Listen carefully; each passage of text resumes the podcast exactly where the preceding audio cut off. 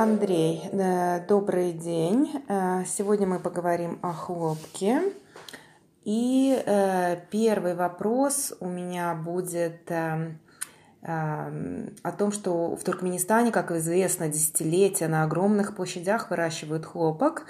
И нам интересно было бы узнать, как это сказывается на экологии региона, на почве, на качестве воды и воздуха. Вы можете как-то что-то рассказать на эту тему? Добрый вечер. Конечно, могу рассказать, тем более, что этим вопросом интересовался, занимался, когда жил в Туркменистане. У меня нет э, сейчас данных по площадям, по состоянию земель, по обеспеченности водными ресурсами. Но есть некоторые экологические принципы, по которым можно определить примерно, куда все идет и какая примерно сейчас обстановка. Значит, э, способ, по которому выращивается хлопчатник и некоторые другие культуры в Туркменистане, называется лиманное земледелие. Это когда большие площади заливаются водой для промывки от соли. Затем э, эта вода, просачиваясь через землю, уносит соли через систему коллекторов э, и за пределы орошаемой зоны выносится. Проблема в том, что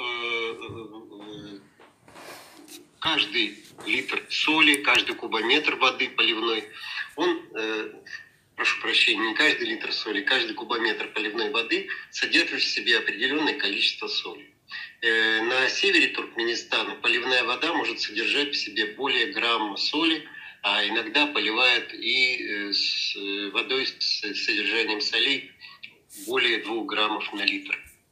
Это значит, с одного кубометра вместе с водой поступает еще килограмм или два различных солей. В основном это хлориды и сульфаты. Э, соли не полезны для растения, они ухудшают всасывание питательных веществ, они э, нарушают прорастание, и тем, кто в Туркменистане живет, известно такое занятие, как после дождичка в мае ходить и палочкой ковырять, э, расковыривать корочку, чтобы молодые ростки хлопчатника не перегорели от действия соли. Э, постепенно, по мере того, как идет все больше и большая промывка, формируется вот этот порочный круг. Когда для того, чтобы убрать имеющуюся соль, приходится вносить воду и опять же с солью, грунт, уровень грунтовых вод повышается, и когда он превышает определенный уровень, ну, э, например, где-то метр, то э, растение уже начинает подсасывать эту соль, начинает страдать от засоления. А когда э, уровень грунтовых вод поднимается до э, 70-60 сантиметров, то эта соль начинает просачиваться капиллярно на поверхность, вода точнее, и корка соли э, превращает эту землю из плодородной в солончак, на котором не растет уже почти ничего, кроме колючки, акбаша и прочих сорнячков. То есть, если мы как бы все это, ну, подведем в одну точку, то почва очень засоленная. Или как это, как это правильно сказать? Э, когда приходят на целину, то имеют дело обычно с почвой, у которых соленый слой э, погружен достаточно глубоко. Дело в том, что в природе происходит постепенное рассоление такыров и вообще вот равнинных таких э, глинистых площадей. Э, частично эта соль смывается дождями, а дожди солей не содержат. Пресной водой от дождей она смывается, поверхностный водоток, или просачивается поглубже. А если соль выступает на поверхности, то там образуется такая пушонка, кристаллики такие мелкие, легкие, и они сдуваются ветром. И опять же оказывается постепенно все в солончаковых впадинах. И оттуда эта соль сама с собой уже как бы на поля не возвращается. Но когда приходят с орошением, вот именно этот лиманный способ орошения, постоянная промывка, постоянная накачка водой почвы, то э, получается порочный круг. Э, коротко его можно сказать так. Чем больше мы поливаем, тем больше мы получаем засоление. Хорошо. А какие мероприятия? То есть фактически эта почва не особо пригодна для земледелия, получается? Состояние почв при лиманном орошении ухудшается. Единственный способ нормального лиманного орошения, который может очень долго продолжаться, это непосредственно возле пресных э, рек, каналов, ну, например, э, рядом с Амударьей. Ну, как раньше вот это делало, происходило. Э, так живут тугайные леса там тоже происходит засоление, но когда мудря разливается, то она эту соль смывает просто с собой верхним потоком, а не укопляет ее под почву. И таким образом там, например, тугайный лес, он достаточно хорошо и долго может жить, если периодически заливается водой. Если он не заливается водой, то опять же страдает от э, загрязнения солью через капиллярное поднятие. Можно это назвать, э, то есть, износом почвы, то, то есть, э, что все эти сельскохозяйственные мероприятия, они просто приводят к тому, что почва изно, э, изношена, она непригодна. Это, это называется деградация почвы, и это только один аспект. Это только один. Я еще не говорил про э, удобрения, про ядохимикаты, про работу тяжелой техники и так далее. Э, это отдельные вещи, которые тоже можно Хорошо, но мы, э, то есть, э, вы рассказали о лиманном орошении. А, а что должно быть вместо него? То есть есть какие-то мероприятия, которые э, позволяют почву и использовать в сельском хозяйстве, ну и сохранить как бы все ее качества или там, ну, ее функции, ну, в нормальном более качестве? В условиях засушливого климата э, единственный э, вариант долгосрочного и не уничтожающего почву способа ее использования – это э, органические методы и особые технические методы. Значит, технически это капельное орошение, которое кое-где уже применяется в Туркменистане, в частности на посадках древесных растений. Прошу прощения.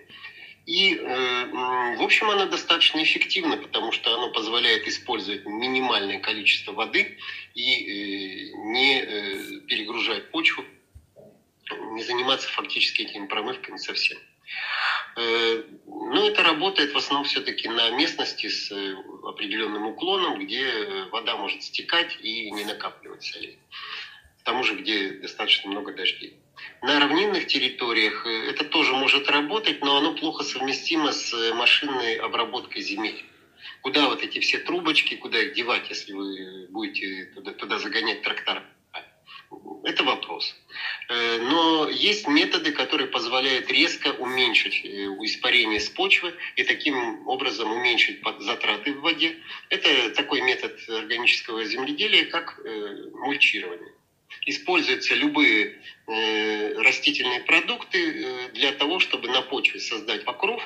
Ну, обычно это солому можно использовать, опавшие листья и прочую органику, которая часто бездарно сжигается на полях. А на самом деле это и не только укрытие почвы от э, высушивания и засоления, но и подкормка, органическая подкормка растений, потому что дождевые черви, различные почвенные бактерии, прочие мелочи, почвенная микрофлора, она это все перерабатывает в биогумус, который является идеальным и лучшим удобрением для всех видов почв.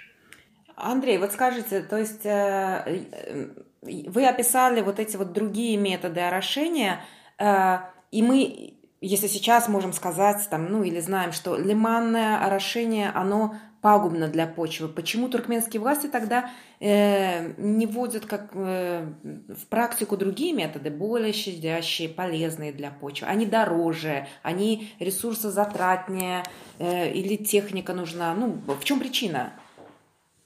Ну, в первую очередь, это инерция. Э, для того, чтобы э, вот эти методы внедрить, должен в правительстве завестись какой-то революционер, который будет сверху эти методы продавливать. Это один вариант. Другой вариант, который, например, мы наблюдали в Бангладеш, когда э, общественные организации обучают, э, ну там у них не крестьяне, не дайхане, а земледельцы, обучают их этим методам, и тогда органическое земледелие, эти методы начинают внедряться снизу.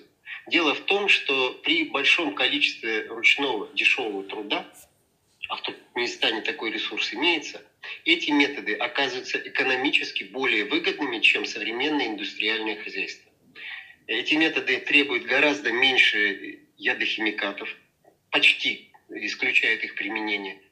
намного уменьшает количество минеральных удобрений, потребность в минеральных удобрениях, обработок почвы. То есть э, те, кто, ну, например, в той же Бангладеш э, этот метод э, внедряли, э, оказывалось, что эта продукция по себестоимости получается гораздо э, дешевле, а по качеству она просто превосходит все, что можно получить с помощью индустриального земледелия. Там нет достаточных количеств ядохимикатов удобрений. Э, ну, для примера, вот вы видели когда-нибудь, чтобы помидор на окне просто высыхал? Вы его положили на подоконник, и он взял и высох. Признаюсь, не пробовала. Обычно, если вы на базаре возьмете помидор, он у вас не э, засохнет, он раскиснет, причем очень быстро.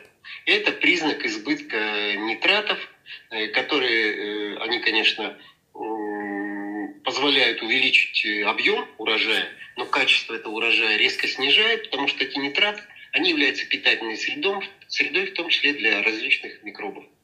Вот они через малейшее повреждение или даже без повреждения и съедают ваш любимый помидор быстрее вас. Ну, а органический помидор – это нормально, сушеный помидор. Я такие помидоры делал, выращивал, и, и вот они у меня вот так вот засыхали. Э, ну хорошо, с почвой мы более-менее разобрались. А как э, выращивание хлопка сказывается на качестве воды и воздуха? Ну вот так и скачивается, сказывается. Э, ну, по воздуху, может быть, не так сильно сказывается, хотя если сильный ветер, какая-то буря там, пыльная, то с засоленных участков, естественно, в том числе из солончаков, соль поднимается в воздух и летит и прилетает обратно на поля. То есть мы опять же получаем возврат этой соли, которую промываем. Больше влияние могут оказывать э, обработки с воздуха, если нарушаются э, какие-то правила, а обычно для авиаобработок существуют жесткие правила, но они могут не соблюдаться. И тогда, например, применение ядохимикатов, оно будет вредить не только э, там, растениям и почве, но и людям, которые случайно окажутся поблизости. А на качестве воды как-то сказывается? Ну, разумеется, все же это вода – это жизнь. Все, все через воду. И опять же, эти остаточные количества ядохимикатов и, и удобрения, они тоже оказываются в итоге в воде и поступают к нам, если не напрямую с питьевой водой, то через продукты питания. Вот, Андрей, я не помню, наверное, года два, может быть, три назад э, в Ташауской области было это явление, когда Солончаков э, там ветром надуло соль, и она была повсеместно там на кустарниках, если я правильно помню. Э, это как-то связано с вот с выращиванием хлопка и с засоленностью почв? Ну, это связано, конечно, вот с этим лиманным, ворож... лиманным орошением, но это не обязательно хлопок. Можно точно так же испортить землю и на бахчевых, и на пшенице. Э, просто если правило такое, если у вас почва открыта под, под э, мощным солнцем, то испарение с почвы будет очень большое, и каждый испарившийся литр воды оставляет у вас на почве как минимум один килограмм соли, как минимум. Хорошо, но как... Вот и считайте, сколько кубометр, кубокилометров Э, воды приходит на эти поля, и сколько там э, тонн и даже килотонн соли остается. А оказывает это какое-то влияние непосредственно на здоровье людей? Наблюдаются, я не знаю, какие-то там патологии, заболевания, там, может быть, с легкими, с дыхательными путями. Как-то это сказывается?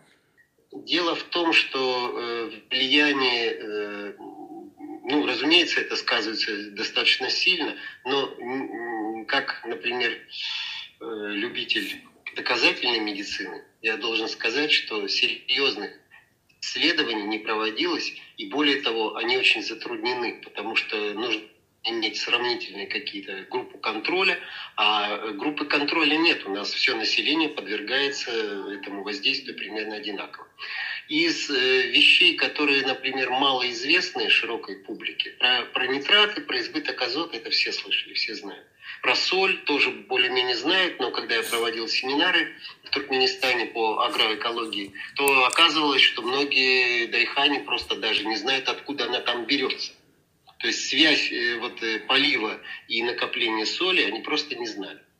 И такие семинары после того, как э, мы уехали, никто больше, насколько я знаю, не проводит, ни общественников не осталось, а министерство занято какими-то своими делами. То есть как, какого-то развития, там, я не знаю, научного, технического за последние годы, я, может быть, десятилетия не наблюдается. То есть, ну, нет никакого развития, э, чтобы как бы... Есть, есть, некоторые, есть некоторые аналогии. Например, э, в Соединенных Штатах проводились исследования на условиях, похожих на наши. Я имею в виду север Туркменистана. То есть это дельты э, рек, куда стекает вот эта вот дренажная вода. Оказалось, что у них э, водоплавающие птицы накапливают очень большое количество селена в своем теле и в яйцах. Яйца начинают от этого э, просто ломаться, скорлупа, а сами э, птенцы рождаются уродами. Селен – это вещество, которое является, с одной стороны, необходимым, биологически важным, но при больших концентрациях оно становится весьма токсичным. И вполне возможно, что для э, просто нужны исследования, нужны серьезные э, диспансеризация, скрининг, и нужно смотреть, какие, сколько этого селена там в крови, в волосах, он накапливается можно, например, даже по волосам определить, есть там или нет. Э, в Бангладеш э, серьезной проблемой является накопление мышьяка в грунтовых водах. Поэтому у них э, грунтовка практически непригодна для питья. Они вынуждены, ну, то, конечно, заботиться о своем здоровье, они вынуждены производить и, закуп, и закупать, покупать очищенную воду специально. А... Это вот только, только такая мелочь. Ну, а более серьезные вещи – это хлороорганические ядохимикаты, которые до сих пор еще не исчезли из почвы, из грунтовых вод. И применяющиеся сейчас э, пестициды, я, к сожалению, сейчас не знаю, что, что там в каком количестве применяется. Но это тоже, в общем-то, вещи достаточно негативно влияющие на здоровье. Но это печально, потому что к э, уборке хлопка привлекают же детей, школьников на прополку, прореживание, там, на то же внесение удобрений. Э, насколько опасно это для детей? Я бы сказал, что для детей гораздо более опасно, э, вернее не опасно, а вредно, монотонная отупляющая работа на полях. Ребенок должен учиться. Совершенно противоестественно, когда ребенка заставляют целыми днями, э, ну, фактически рабочий день, э, ну, поскольку там часов минимум там ну, 4, полный 6, учебный день, да, в течение месяца день, или более того Э, чрезвычайно тупой, тупым занятием. Ну, просто противоречащим вот самому, э, самому детству, самому понятию детства. Ребенок должен учиться, ребенок должен играть, ребенок должен познавать окружающий мир. Что он познает? Он становится мастером по сбору э, коробочек. А, то есть вы, вы считаете, что, что вреда именно вот этого вот чисто на ментальное, наверное, да, здоровье? Я боль... считаю, что интеллектуальный, отупляющий вот вред от этой монотонной работы гораздо больше. Я уже не говорю о том, что они это делают вместо учебного процесса. Это совсем плохо. Ну, то есть просто получается хлопкоуборочное образование. Э, для страны, которая стремится к какому-то благополучному будущему, э, может быть, не золотому веку, но достаточно хорошему, нужно вкладываться именно в образование, а не в то, чтобы за счет образования набрать какие-то лишние там тонны хлопка. А, Андрей, вы помните, во время перестройки власти признали, э, что в советское время в Ташаутской области эм, была очень высокая детская и материнская смертность. Э, это как-то связано, и как, по-вашему, обстоят дела сейчас? Ну, как сейчас обстоят, я не могу сказать, могу только гадать. Но предполагаю, что за время э, правления э, Туркменбаши, э, когда медицина получила сильнейший удар, и было сокращено и обучение в вузах, и качество преподавания упало, то до сих пор, скорее всего, эти последствия ощущаются. Кроме того, очень важно в таких исследованиях, чтобы была правдивая статистика. Во-первых, должны быть исследования, во-вторых, эти исследования, результаты должны быть э, хотя бы научному сообществу известны, должны быть опубликованы и доступны. Только тогда можно делать правильные выводы и делать какие-то оценки. Сейчас можно только гадать. То есть, ну, исследования должна, значит, ну, должны работать государственные институты профильные, да, которые этим быть, занимаются. Да, должны быть. Это, конечно, общественная организация вряд ли какая потянет, потому что нужны лаборатории, нужны специалисты, но государство должно быть озабочено этим и следить за здоровьем населения, за здоровьем детей особенно, ну, по-честному просто. Не рисовать какие-то иллюзии для себя, а честно смотреть, что происходит. Э, Андрей, вот я не знаю, если вы сможете прокомментировать, но насколько вообще, если оно это такое вредное производство, насколько целесообразно и на, с экономической точки зрения продолжать выращивать хлопок, э, зная, что это наносит столько вреда и почве, и воде, и воздуху, и здоровью людей. Э, можно от него отказаться? Ну, это не ко мне вопрос, я не экономист. Нужны расчеты, надо смотреть. Конечно, Туркменистан не может вот и одночасно отказаться от производства хлопка, потому что значительная часть экономики на этом хлопке, в общем-то, держится. Ну, вот у меня, вот видите, маечка. Это маечка, она на мне уже, я ее ношу с 2009 года. С туркменского хлопка. Это туркменский хлопок, прекрасное вот, вот, вот качество, да. Но это качество, полученное ну, за счет, в общем-то, потерь в других областях. И нужно думать, сколько нужно выращивать хлопка, в каких районах. Совершенно очевидно, что в северных районах планы по хлопку должны снижаться планомерно и уступать место каким-то бахчевым, зерновым культурам, э, бобовым. И обязательно должен быть севооборот, и мульчирование, и внедрение. Понимаете, должна быть даже стратегия просто. Это нельзя сделать одномоментно, но должно быть движение.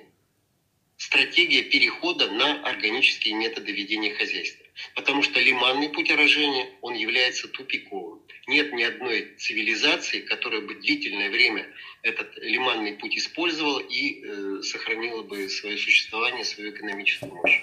Андрей, ну давайте Это... вот, э, вот последний вопрос. Эм, как вы думаете, э, что не хватает туркменскому правительству, чтобы пересмотреть э, ну, вот эти вот старые какие-то рутины и ну, двигаться навстречу прогрессу, э, я не знаю, там, обмениваться опытом с другими странами или какой-то... Кто этим должен заниматься? Есть же Министерство экологии, то есть, ну, кто? Кто должен э, сдвинуть с мертвой точки вот эти вот, э, то, что вы назвали, ну, то есть по инерции, вот как было с советских времен, так и есть. Что нужно сделать? нужно изживать советский командный стиль управления. Потому что э, то, что сейчас происходит, команда сверху, сказали сажать, сажаем.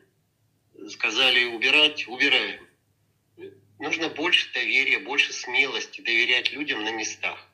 Дайхани вовсе не заинтересованы в том, чтобы э, мухлевать, чтобы уворачиваться там от госзаказа поставить нормальную цену на тот же хлопок и дать свободу, дать э, свободные кредиты, честные, без коррупции. И э, сельское хозяйство расцветет, у Туркменистана возможности для этого огромные. Просто надо перестать бояться людей, собственный народ надо перестать бояться, освободить их.